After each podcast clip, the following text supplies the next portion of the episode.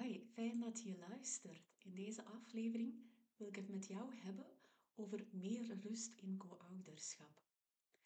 Ik heb meer rust in co-ouderschap geschreven. Als je daarover meer wil weten over meer rust in co-ouderschap, ga eventjes naar aflevering 80 van de Strafouders na de Scheiding podcast.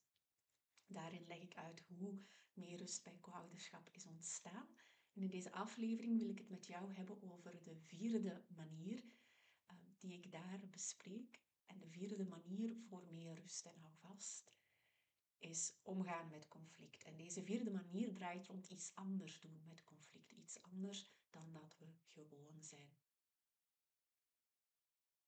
Ik ga deze aflevering ook publiceren op de Straffouders na de scheiding podcast. Dus als je via die weg luistert, Welkom bij de Straffe Ouders na de Scheiding podcast. Ik ben Anne Brems. Ik ben systeemcounselor uh, en ik help ouders in complexe scheidingen. De meest ingewikkelde scheidingen, dat kleine segment van de moeilijke scheidingen en dus ook moeilijk co-ouderschap. Wat versta ik onder moeilijk co-ouderschap? Co-ouderschap wil zeggen beide ouders blijven na de scheiding ouder, juridisch en gezaghebbend ouder. En bij sommigen verloopt die communicatie tussen ouders met heel veel ruzie, met heel veel spanning of onderhuidse spanning of veel beschuldigingen, verwijten, soms ook gewoon um, dat je merkt dat de ander het heel hard speelt, dat hij meteen naar de rechtbank gaat. Of dat jullie veel bemiddelingspogingen hebben gedaan en, en jullie komen er niet uit. Um, dus dat zijn allemaal spanningen die dan in dat co-ouderschap zitten en die hoge stress geven. Als je graag meer wil weten over meer rust in co-ouderschap, je kan dat downloaden. Kijk eventjes naar de link hier bij de podcastaflevering. Of misschien heb je het al gedownload en luister je daarom naar deze aflevering.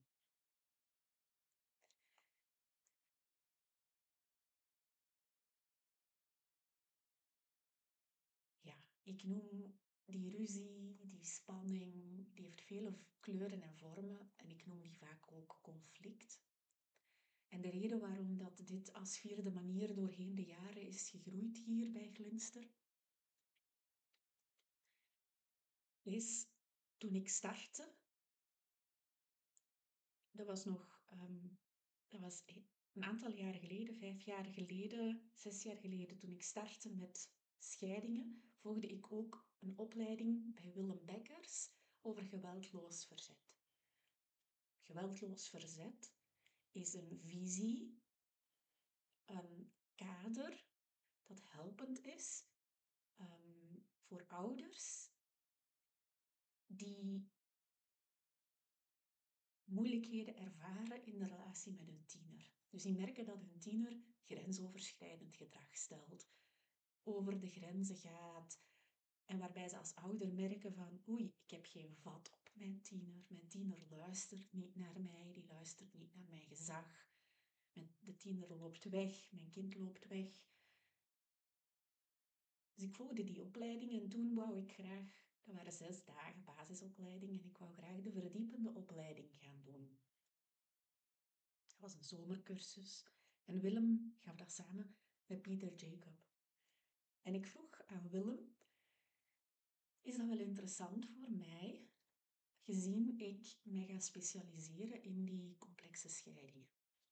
En ik vooral dus met ouders, kinderen, gezinnen werk in complexe scheiding, is altijd interessant. En ik herinner me nog altijd zijn antwoord dat hij schreef toen. Hij zei, mijn ervaring is dat conflicten tussen ouders vaak gepaard gaan met conflicten in de ouder-kindrelatie.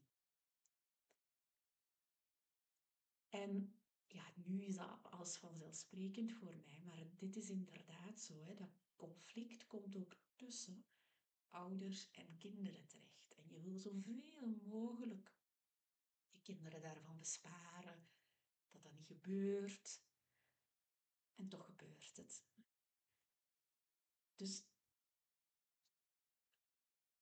deze manier is om te gaan, radicaal te gaan focussen op de relatie met jouw kind, ook als dat een lastige, een boze relatie is, of als er zelfs contactbreuk is. Dat is ook een vorm van conflict, van spanning. Dat is een, stilte, maar dat is ook uh, onderliggend ligt daar spanning onder.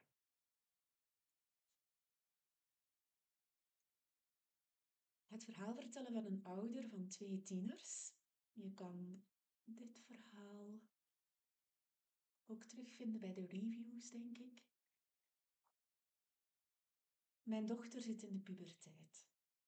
Ze is zo veranderd. Ik heb precies geen vat op haar. Ze zegt dat ze depressief is. Ze krast zichzelf en ze wil niet naar school gaan. Ze wil meer bij mij zijn en ze wil minder naar de vader gaan. Er waren veel ruzies in ons gezin. En de broer, die zag daarvan af. Ik begon ook mijn geduld te verliezen.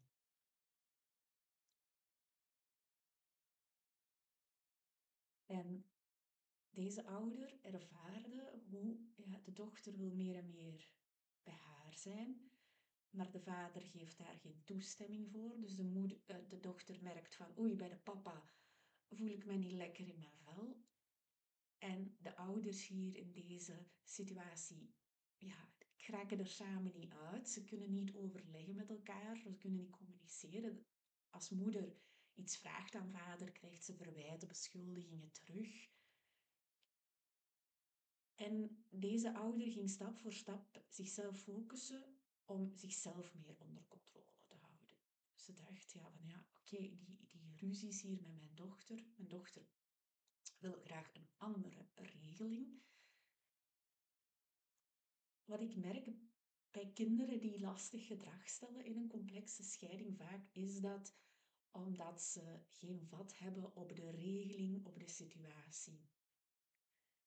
Dus naast de stap die ik met deze ouder heb gezet om te spreken over de regeling, om terug de regeling in handen te nemen en, en, en dat aan te gaan met haar dochter, dat vind je in de derde manier terug, actief gaan spreken met de kinderen.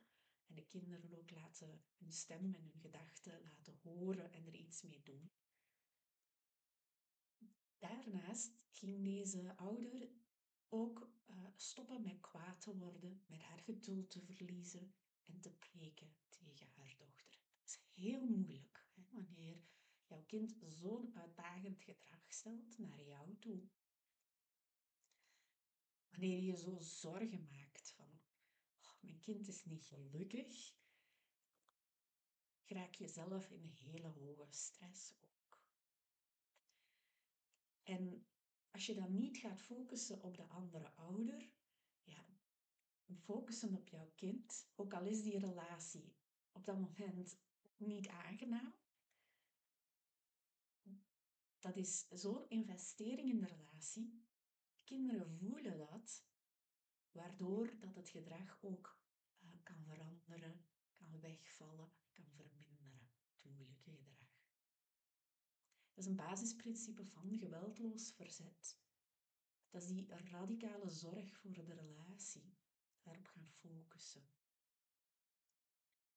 Dus ingewikkelder dan ik hier in één aflevering kan weergeven. Dus deze ouder die ging dan dat krassen, dat spijbelen, dat weglopen van huis, ging een boodschap geven aan haar dochter. We kunnen dat hier niet tolereren.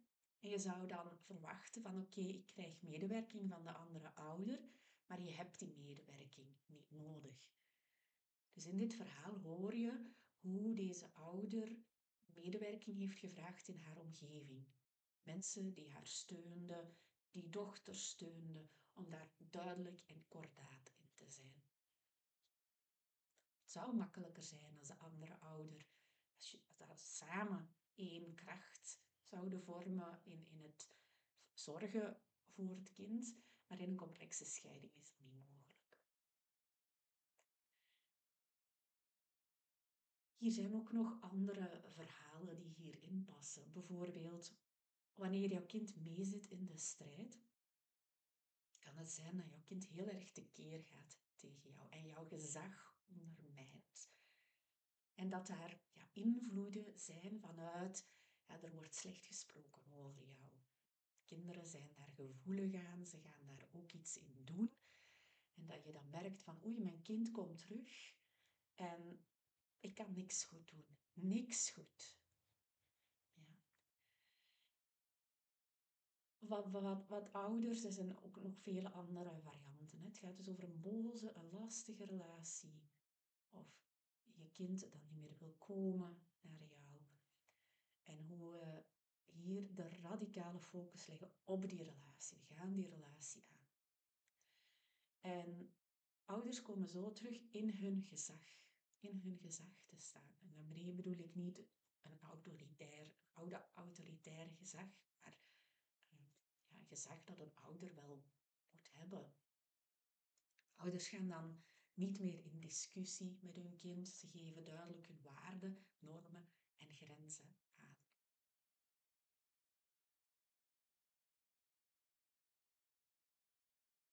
Ik heb je in dit verhaal al een klein beetje toegelicht hoe ja, er vervreemding kan ontstaan tussen ouders en kinderen door zo'n complexe scheiding. Door die ruzies, die leugens, dat kwaadspreken, rechtszaken, instanties die betrokken worden, onderhuidse spanningen en dergelijke.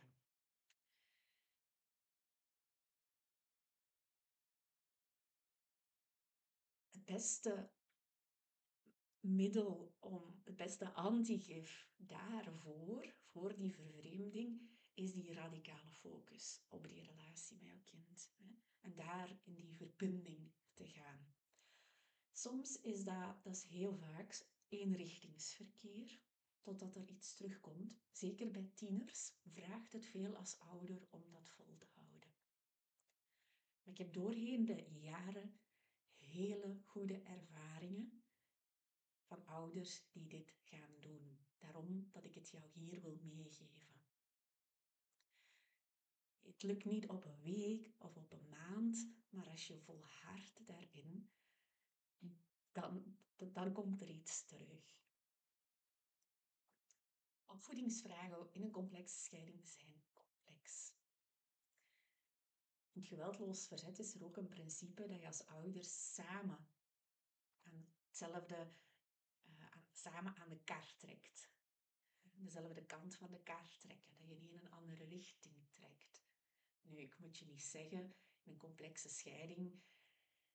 En in een, in een scheiding sowieso, iedere ouder gaat zijn eigen richting daarin, in de opvoeding, in het uitvoeren van het gezag. Maar als dat conflicten geeft, dan is het veel beter om niet in de medewerking van de andere ouder te zoeken.